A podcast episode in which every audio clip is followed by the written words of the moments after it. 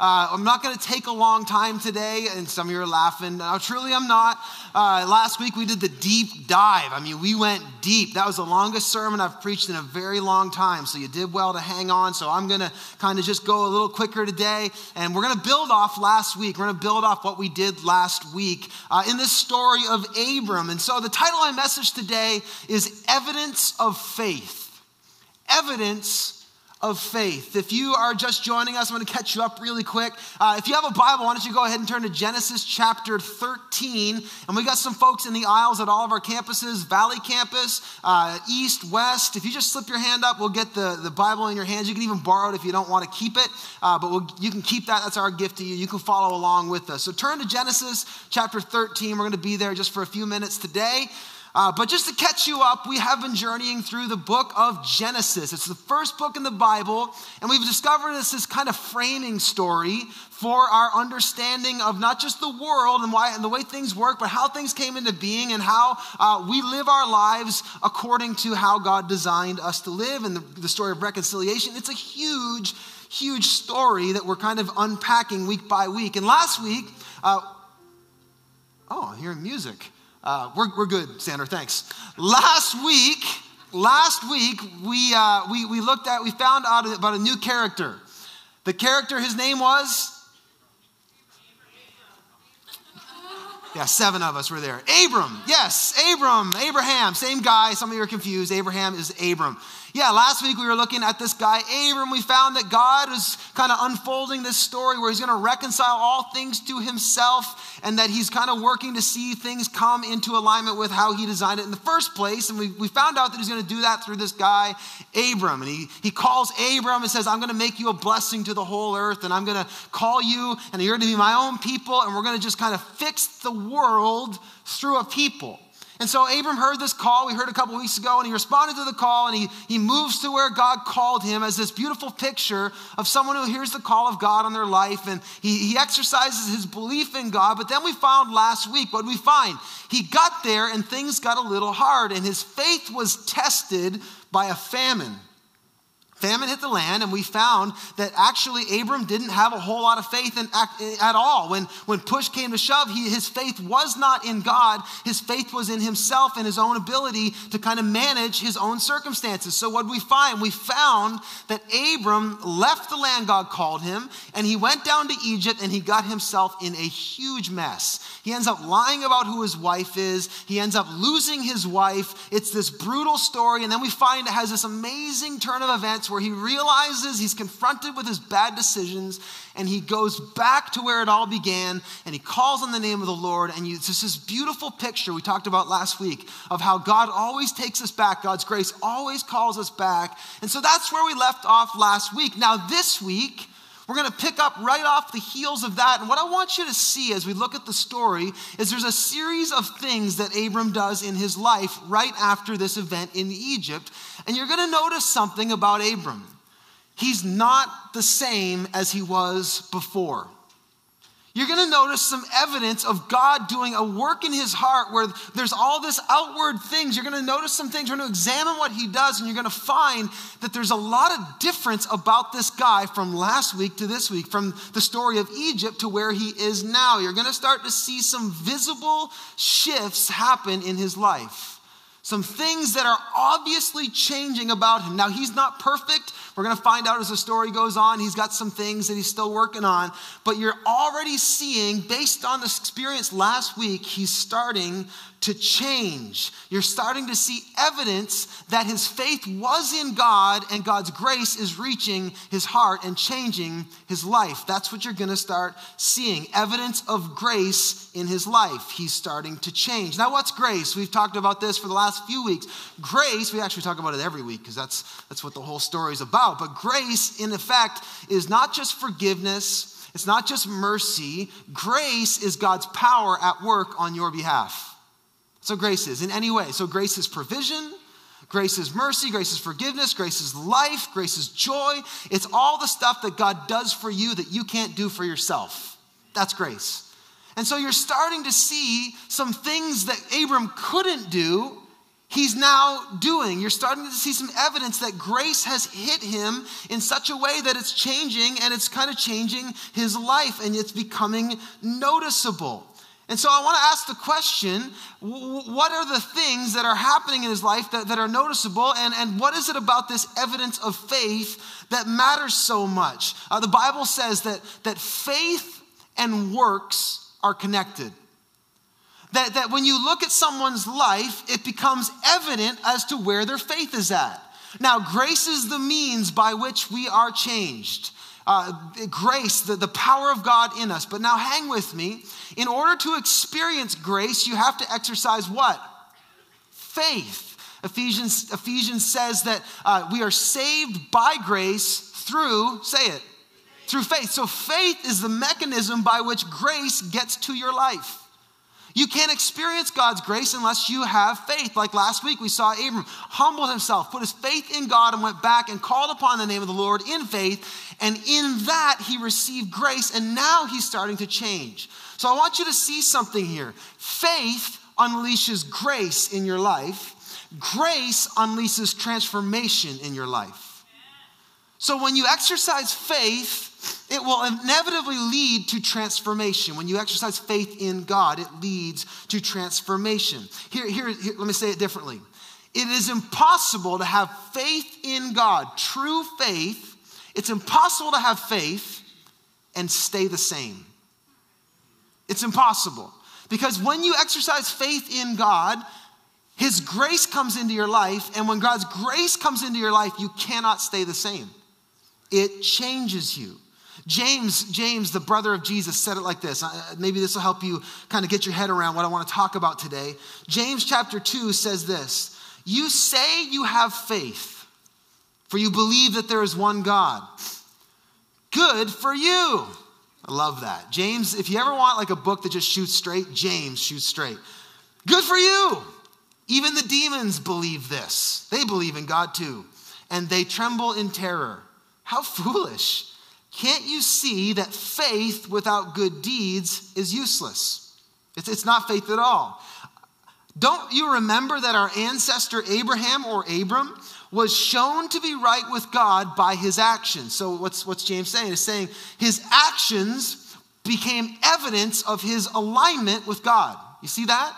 They're connected shown to be right with God by his actions when he offered his son Isaac on the altar. We're going to get to that story in a few weeks.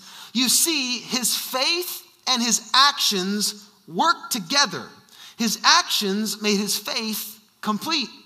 And so it happened, just as the scriptures say, Abram believed God and God counted him as righteous, grace, you see. He had faith, received righteousness, grace. He was even called a friend of God. So you see, we are shown to be right with God by what we do, not by faith alone. So, what is he saying? He is saying that faith, when you truly have faith in God, it is accompanied by works. It's accompanied by action, by activity. That, that if you really have faith in Jesus, another way to say it, if you really have faith in Jesus, the grace of Jesus will reach your life and it will produce activity you will start to see evidence of life change. You will start to see, now doesn't mean you're going to be perfect or totally different overnight, but you will start to see growth.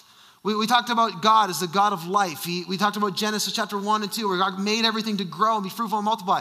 When you receive the power, the grace of God in your life, you will start to see things start to grow and shift and change. You, you cannot experience the grace of God without some evidence in your life. So, some of you, I want, I want to just press on you as we look at this text today. Let me ask you the question Are you growing? Like, are you seeing any evidence? You come to church every week. Uh, you're, in a, you're in a small group. You, you, maybe you serve in some area. But are you seeing evidence that you're actually changing? I would, I would ask you to begin to ask that question Am I seeing evidence of God's grace in my life that I'm beginning to become a different person? You don't, you don't have to be perfect, but if you look back at yourself this time last, last year, would you say, I'm the exact same or I'm not the same? That's what I want you to start to think about today. What actions are present if you have real faith in Jesus? How am I starting to change? I want to give three evidences really quick. I, am telling you, we're going to motor. So get your notepads out. I want you to write these down, but I think these are going to give you some guides to look at your life on what's, what will change. Okay, if I have real faith in Jesus, what will begin to change in my life? Uh, there are three things. So let's look at these stories and let's look at Abram as a kind of a prototype of what grace will do in your life. Are you with me? Valley Campus, East Campus, West Campus, are we together? All right, let's go. Genesis 13, here's, here's the first thing that happens. So, just to catch you all up, Abram has this kind of meltdown last week. Everybody remembers, we all identify with that. Like, yep, been there.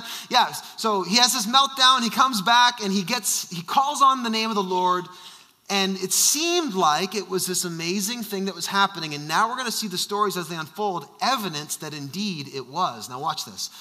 Chapter 13, verse 5, this is right after Abram calls in the name of the Lord, says this Lot, who is Abram's nephew, was traveling with Abram, had also become very wealthy with flocks of sheep and goats, herds of cattle, and many tents.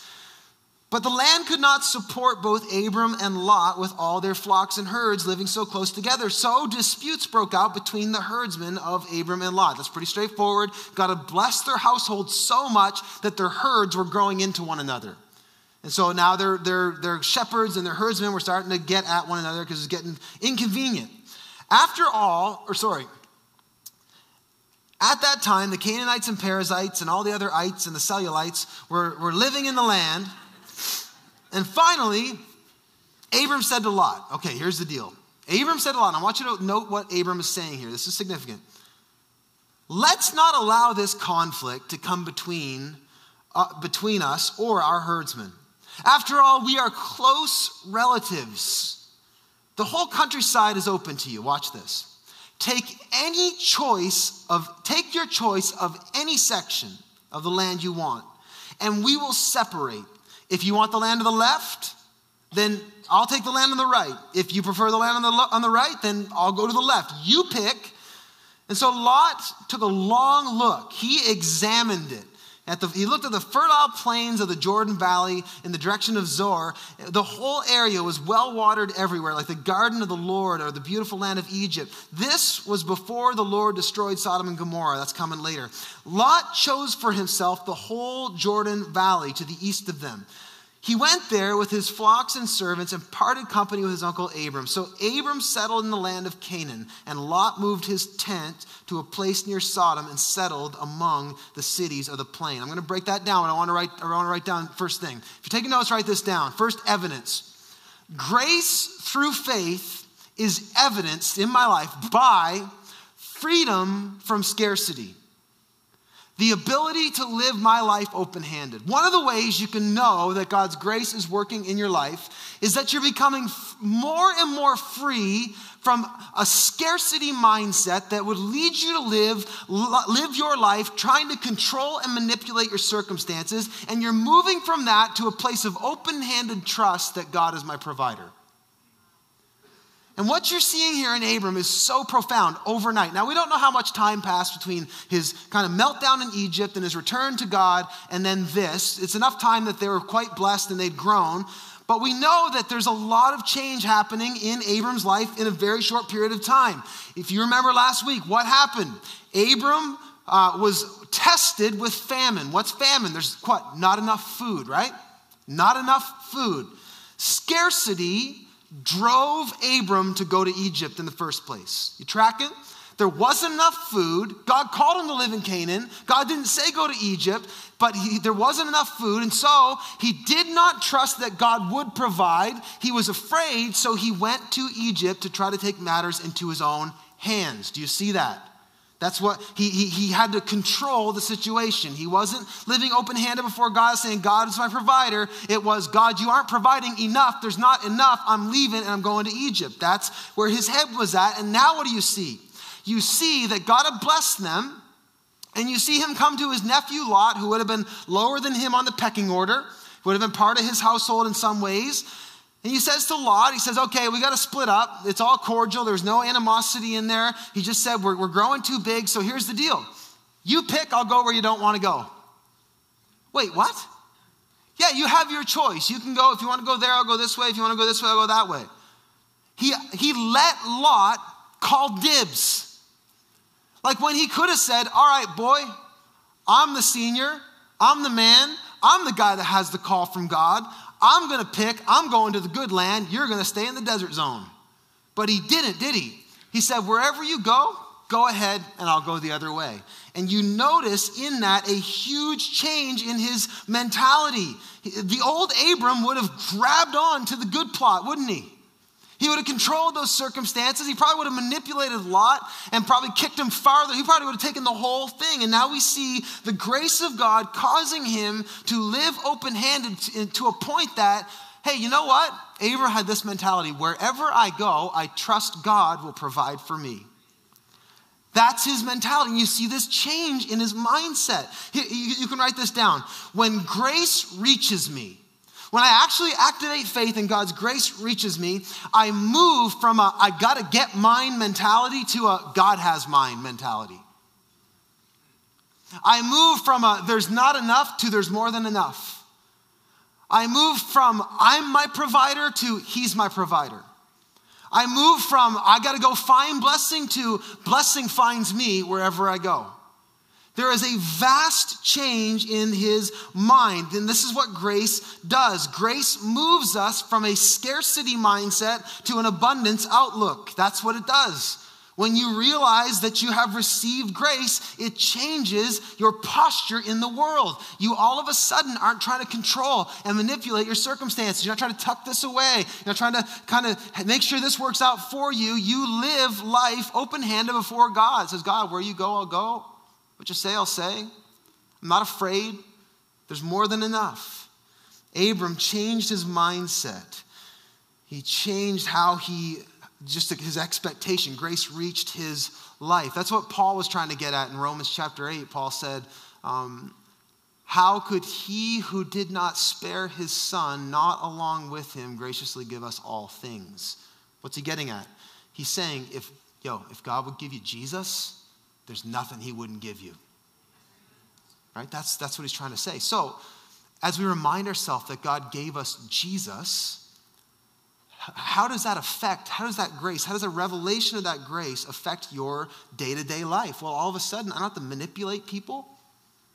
I don't have to make sure that I get first dibs. I can let people go first. I don't have to kind of be heavy handed here so that I get my way. I don't have to control. I don't have to manipulate. I'm free because why? God already gave me the richest blessing in the universe and He'll give me more. It's this change of mindset. Paul said in Philippians 4:19 that God, I know, my God will supply all your needs in Christ Jesus. All of them. You see, there's a lie I think we tell ourselves, and it undermines our faith. We tell ourselves, I would if I could. I'll do it when I have more. And that's a scarcity mindset. Faith is, He'll do it as I trust Him. So what faith is, and it changes everything. This is what God's done in our story at our church. Uh, this is what God has done in my story, in my life, and especially in my leadership here. I remember not too long after I took over as a senior pastor, I was beginning to get dreams in my heart about what God wanted to do, and yet I, I kind of lacked the faith, and so I made an excuse. Well, when we have more money, we'll take some steps. That was that's what most of us say, isn't it? Well, if I just had this, then I'd do that. Is that not what we say? And then one one fateful Sunday morning, uh, a very soft spoken Nigerian man named Shola took me aside and he said, Pastor Brent, I have a word for you. And I said, and I, and I said, What is it? And he said, The Lord says, that's not a good Nigerian accent, bear with me. He said, he said, The Lord says that everything you need to go where you need to go, He's already given you. Have a nice day, right? Like one of those, one of those things that just took the excuses out, where God said, Hey, if you're waiting on me to drop enough money to take your faith out of the equation, forget it. Activate your faith and I'll provide. And that's totally different than how a lot of us operate. So some of you are wondering why God doesn't just poof, magically show up with whatever provision you're looking for. It's because you haven't exercised faith. When you exercise faith, God provides. Can I get an amen? So uh, let me ask you a question here. Are, is there any evidence in your life that grace has reached your life by how you're living? Would you say, what typifies the way you live? Like this? Is this your posture? Yeah, you, want, you want the good land? Take the good land. Or is this your posture? You're holding, you're, you're, you're hoarding, you're controlling, you're afraid, you're trying to make sure you got enough. Grace frees you from that. It's a beautiful thing. All right, let's do number two. I, I don't have a ton of time left. Uh, flip over to chapter 14. Let me catch you up. We don't have time to read it all, but let me catch you up. So this happens. Abram and Lot separate, and then we find that in the surrounding cities, all these cities start fighting with one another, and this war flares up, and the, the kings or rulers of the cities start fighting. There's this huge battle that starts to take place in this region, and Lot and his whole household become prisoners of war. They get, they get captured, and then we find find this that happens next. It says in verse 14, in chapter 14, it says, When Abram heard that his nephew Lot had been captured, he mobilized the 318 trained men who had been born into his household. Then he pursued Kedalorim, or whatever, however you say it, we'll call him K. He pursued K's army until he caught up with them at Dan. There he divided his men and attacked them in the night. Kedorlomer's army, that's a hard, I've been trying to say that all week. I've even looked online how to pronounce it. Sorry, can't do it. K's army fled, but Abram chased them as far as Hobah, north of Damascus. Abram recovered all the goods that had been taken, and he brought back his nephew Lot with his possessions and all the women and other captives. Now, let's just pause there. What just happened? Let me, if you're taking notes, let's write this down. I'll give, you, I'll give you my point and then I'll break it down. Number two, if you're taking notes, some evidence, some evidence of faith. Uh, number two, grace through faith is evidenced by passion for people. Passion for people. The love of God, which makes me love others. You can know that God's grace is getting to your heart through your faith by how much you're able to put others before yourself. It is a direct correlation. The love you have for other people is a direct correlation to the faith you've placed in God and the grace of God that He's given in your heart. Think about Abram. You look at you look at this. You look at last week to this week. What did he do? Last week, we saw this dude uh, not not just put like nobody like like he was putting himself before everybody, even his wife. He, what did he do? He lied about his wife and sent her off to live with Pharaoh so that it says in the scripture, it may go well with me. Because Abram was for one guy last week, he's for himself. And now this week, what do we see? We see Abram going after his dumb nephew he does it again later on. He goes after his nephew. He musters all the men in his household. Abram's not a war hero. He's not a warrior. He's, he's, he's, a, he's a father of a household. And yet he ponies up, arms up, gets the guys, and goes in and saves Lot. And he actually wins the entire battle. It's this incredible picture, but you can see evidence of Abram's life changing. Last week, we would have said, well, that's Lot's fault. This week, because of that encounter with God, his heart is changing to where he's, he can't stand by and watch harm come to someone that he now loves.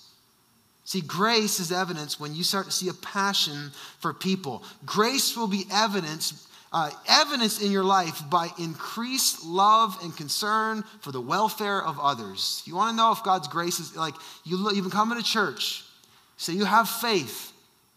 Is your faith evidenced by a growing care and concern for others? When you go to work, you see the people around you. Are they just people, or more and more you're starting to see them as not just humans, but you're starting to see them as people that God uh, died for, Jesus died for, people who have been created in the image of God. How do you view other people? There is a direct correlation. I'm just giving you some, some tells here. You can know God's getting to your heart when you start to see people differently.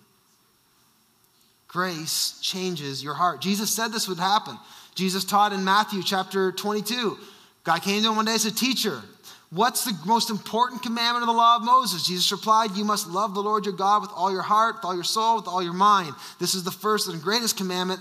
Second is equally important love your neighbor as yourself. The entire law and all the demands of the prophets are based on these two commandments. So he's saying love for God will translate into love for people. You can't say you love God and not love people.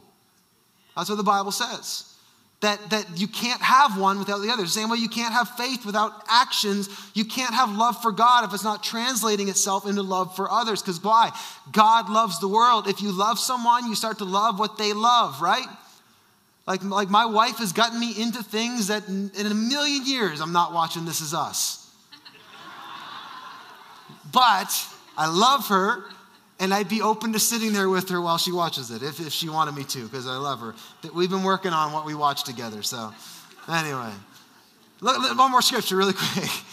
1 John 4:20 says this, if anyone says, "I love God," but hates his brother, he's a liar.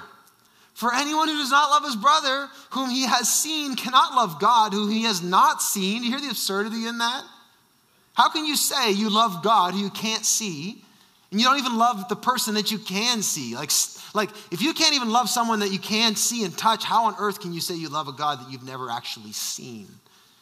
Don't say you love God and, and, and don't love your brother. So you're going to start to see it translate into passion for people. This is why, for our church, Yes, we do things where we, we, show the love of Christ to people. We do Love Week, for instance. Uh, we support a lot of you know uh, great agencies like we're partners with Compassion. We deal, we help through through Compassion. We're partners with Outflow. Uh, just groups that are doing great work, showing the kindness of Christ. But we actually go a step further than that, and we say, you know what? The most important thing to us is this. Uh, Jesus said, "I have come." Uh, he said, "So so." Just as the Father has sent me, I am sending you. Jesus said at one point, He said, The Son of Man did not come to serve, but to be served, or sorry, not come to be served, but to serve, and to give his life up as ransom for many. Jesus came to seek and save lost people. And the reason that we exist as a church is not to get together and high five one another and feel really good. Uh, the reason God has a church on the earth right now is because there is a mission we are trying to accomplish, and that is to see all people in all places come to know the saving power of King Jesus. That's why we exist. That's why we have a value around here that says this we are on a mission that if at the beginning and the end of the day we aren't seeing more people come to know and love Jesus Christ and find him as Savior, we are not functioning as a church. We say we're on a mission. We say it like this We have been sent out to declare and demonstrate the good news that Jesus saves. That's our mission. And let me tell you something we need to love people enough to care about their eternal soul. Amen? Like how, like, it's one thing to care about someone's meal, and we should. It's one thing to give clothing to the naked. You do that uh, unto God, absolutely. But do not stop short of that. We are on a mission. This is a mission field. We have an assignment to go and reach people. And that's what we're all about. I think that's so awesome this week. Uh, just was reading so many stories about the famous pastor who just passed away, Billy Graham. Why does the church honor him? Because this man embraced the love of God in the mission of God. He's, he shared the good news of Jesus with 215 million people. That's, that's the love of God in a person that says, Well, I'm going to give my life to this. People need the gospel. How can I deprive this good news from someone I say I love? And so here's the deal, and I've been convicted of this all week. Do I love my neighbors? Do I love the people on my street? Do you love the people you work with? Do you love your family members enough to tell them about Jesus, even in your own fumbled, way do you love them enough to tell them about Jesus? Grace will convert into a passion for people. Okay, final thought. I'm going to be done. Told you I was going to be quick. Y'all didn't believe me. Verse 17, it says, so it goes on, and this, this strange thing happens. After Abram returned from his victory over K and all his allies, the king of Sodom went out to meet him in the valley of Shaveh, that is the valley, that is King's Valley. and Melchizedek, that used to be our church name for those of you who are new. Uh, and Melchizedek, the king of Salem, if you have a Bible, your own Bible, underline Melchizedek, the king of Salem, underline a priest of the Most High God, brought Abram some bread and wine. Melchizedek blessed Abram with a blessing and said, Blessed be Abram by God Most High, his creator of heaven and earth, and blessed be God Most High, who has defeated your enemies for you. And now here's what I want you to notice. Then Abram gave Melchizedek a tenth of all the goods he had recovered. I want you to write this down. I'm going to break it down for you. Number three is this grace through faith is evidenced by consistent surrender and sacrifice. It's a commitment to put God first. You're going to start to notice change happening to you as you learn how to put God first in your life. That's what faith looks like. It's putting God first. Let me break down what happened. So Abram wins this war, right?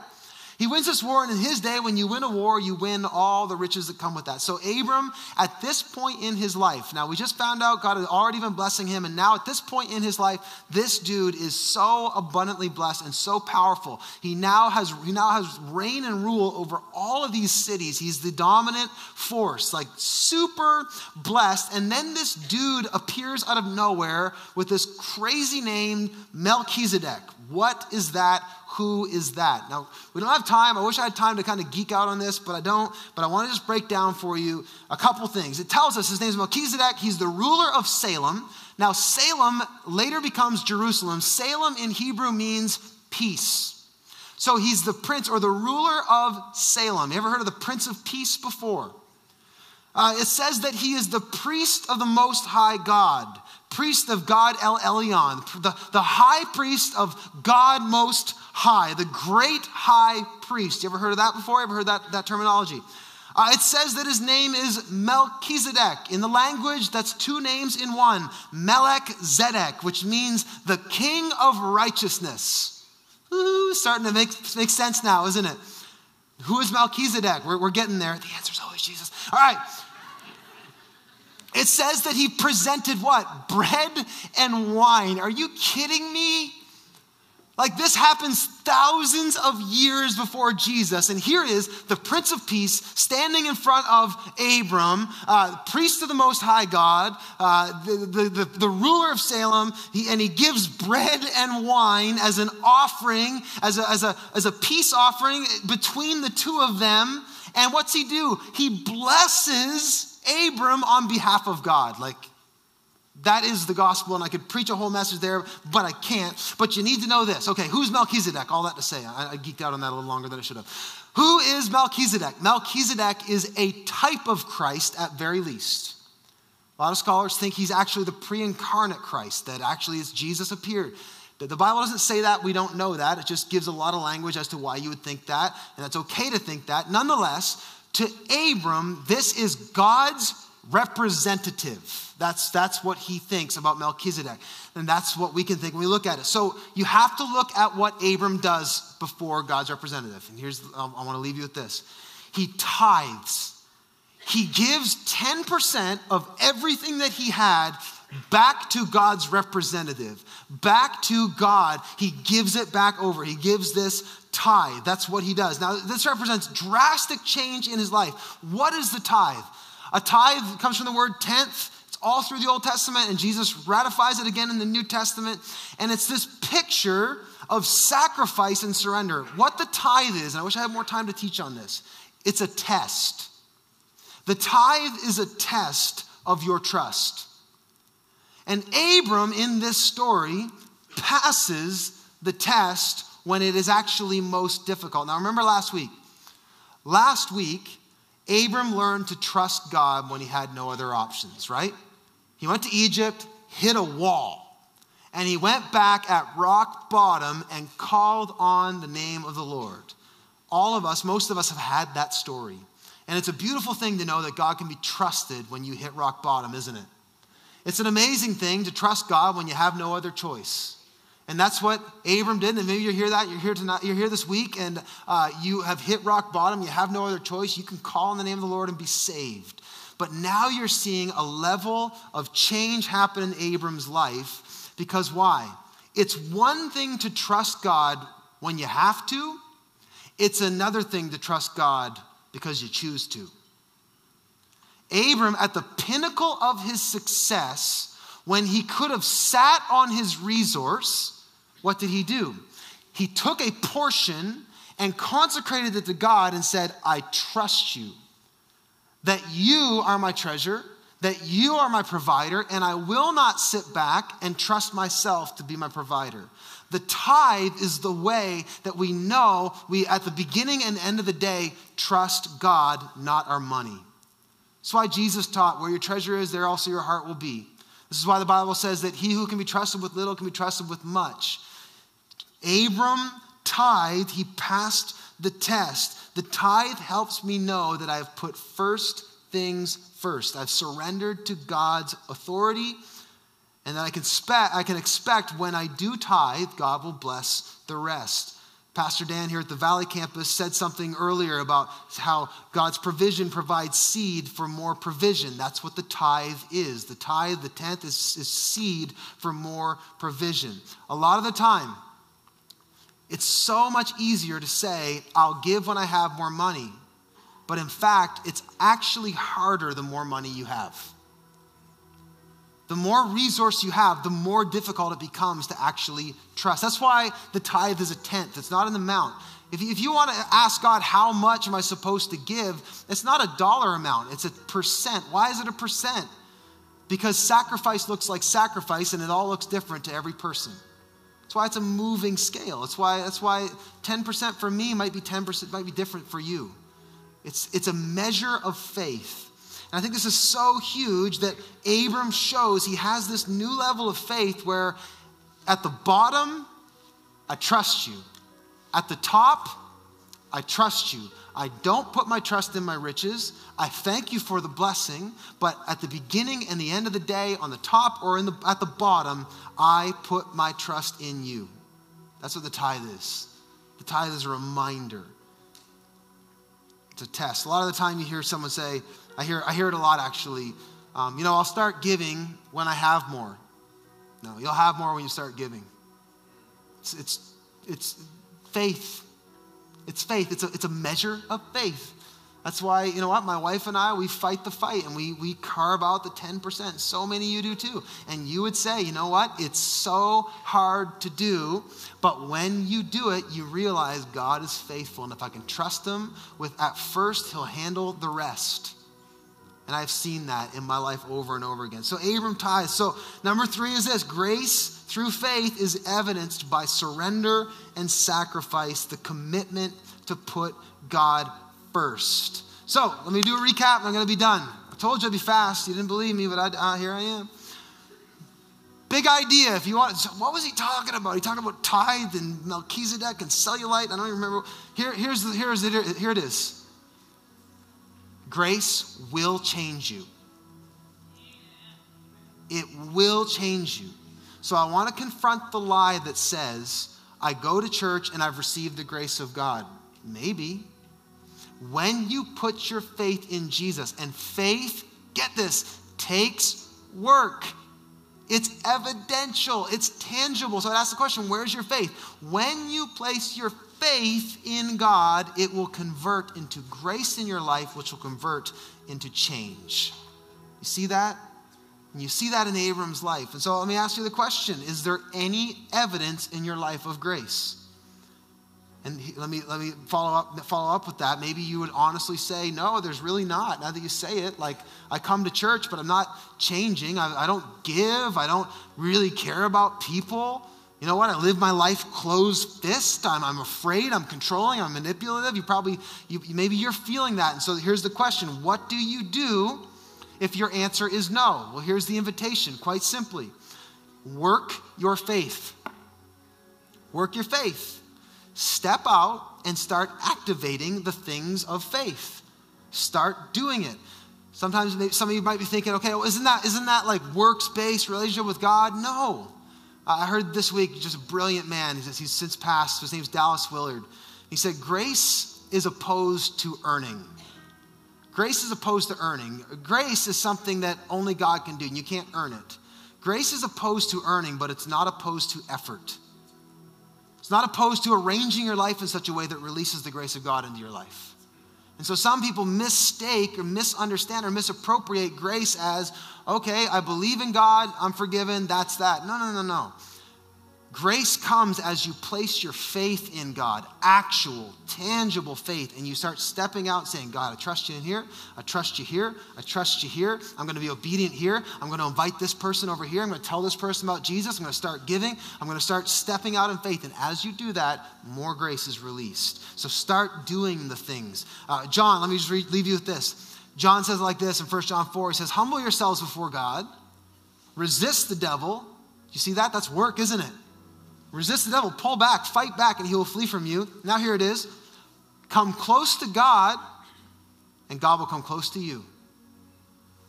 Activate your faith, and God will grace you. Remember, it is a sin to know what you ought to do and then not do it. What's he saying? Activate your faith and God will bless you. So here's simple steps today, okay? And we're to be done. We're to sing. Simple steps are this. Here's some things to activate your faith. First, are, are you hoarding? Is there an area in your life that God, right now, even as I'm saying it, is putting his finger and saying, you are controlling in that area? Maybe it's your money. Maybe it's your time. Maybe it's your relationships. Maybe it's some hobby. Maybe it's something that, that you would say at the end of the day, don't touch this. And God's saying, no, no, open your hands. Open your hands, move from scarcity to abundance. Number two, let me ask you this question Who do I need to love? Who do I need to show some love to? Like right now, you want to you want to receive more of the love of God in your heart for other people? Give what love you do have right now. Be be intentional to show some love. So here's here's how you're to do this. I've don't worry, I've brought a way for you to do it. Already thought about it. How many of you know Easter is coming up? Six people are excited that Christ has risen and conquered the grave. How many of you know that Easter's coming up. Come on, East. Come on, West. Come on, Valley. Yes, Easter. All right, so you should have received one of these cards when you came in. Here's what I want you to do. Over the next few weeks, how many of you know that one of the greatest times of the year to tell people about Jesus is at Easter? It's the time of year that Jesus is in people's minds. He's everywhere. CNN's doing stuff on him. People are open to the gospel at Easter. So let's not miss an opportunity. I want everybody. Everyone say everybody. Say me. Yes, you. Whoever said me. Yes, you. Take one of these cards, and I want you to take this is for you. This is not an invite. We'll give you invites later. This is for you. I want you to go home and I want you to say, God, who are my names of people I am circling on a list and you want me to show love to by praying for them and getting over my fears and humbling myself and going over, maybe it's across the street, maybe it's at work, and saying, Will you come to one of our however many services? We've got so many, it's, it's, it's silly. Will you come to one of our services uh, across St. John or one of our services in Halifax? Will you come and hear about Jesus with me? So that's your task. There's how you're going to activate some faith and some love for some people is love them enough to start praying for them and seeing them as God's mission field. Can you do that? So take that. So there's a, there's a tangible step. There's another step. You know what? Some of you need to start giving sacrificially. You need to stop waiting until you have money or change clanking around in your pocket, and you need to say, God, okay, it's a big jump to go from zero to 10. If you, if you leave here and say, all right, I'm going to go bankrupt, but here we go, I, I challenge you to start tithing. But look, look, Take, take a step even in that direction. Say, God, I'm going to trust you with 5%. And then you open up my faith more. I'm going to trust you for more. I have found that every time I challenge God and test him in that, he always wins and he always blesses me more than I gave him in the first place. And so I want to challenge you. Maybe some of you need to start taking that step in your, in your own walk and start to actually give sacrificially. So fill out a tithing envelope, take a card, and go to the red tent and sign up. That's evidence that God is growing in your heart as you do that. All right, stand to your feet, everybody. All of our campuses Valley Campus, East Campus, West Campus, let's pray and we'll celebrate and thank God for the grace He's already given us and give us grace to help us walk it out. Father, thank you today. Thank you, Lord, that Jesus, that you died for our sins, you rose for our life. Lord, thank you that today we stand free of condemnation that, Lord, we don't have to earn your love. We don't have to earn your affection. We don't have to earn your mercy. We don't have to earn your grace. That, God, you're pouring it out. And now, God, I pray that that grace would reach our hearts as we put our faith in you, Lord, and it would convert itself into true, tangible life change. God, teach us how to activate our faith. Lord, teach us how to live life open handed, not afraid of what tomorrow will bring. Uh, God, but we trust that you're our provider as we look at everything around the world we realize, God, if you take care of the sparrow, you'll take care of me. And we change our mind mindsets, Lord. God, I pray that you do a work in our heart, that as we learn to love you, we learn to love others, that your heart for this world would burst in us, and that we would be quick to share the gospel, we'd be quick to love people, to show the kindness of Christ in the world around us. And Father, would you teach us how to be sacrificial, that we wouldn't trust in our treasure, we wouldn't trust in our wealth, we wouldn't tr- trust in our time or our capacity, but God, in all of it, we surrender it to you and say, You're our provider. We trust you. So, Father, thank you today for your word. We give you great glory. We thank you that you can be trusted. You can be trusted. You can be trusted. We place our faith in you, King Jesus. And all God's people said, Amen. Give him a shout of praise in this place. Thank you, Lord.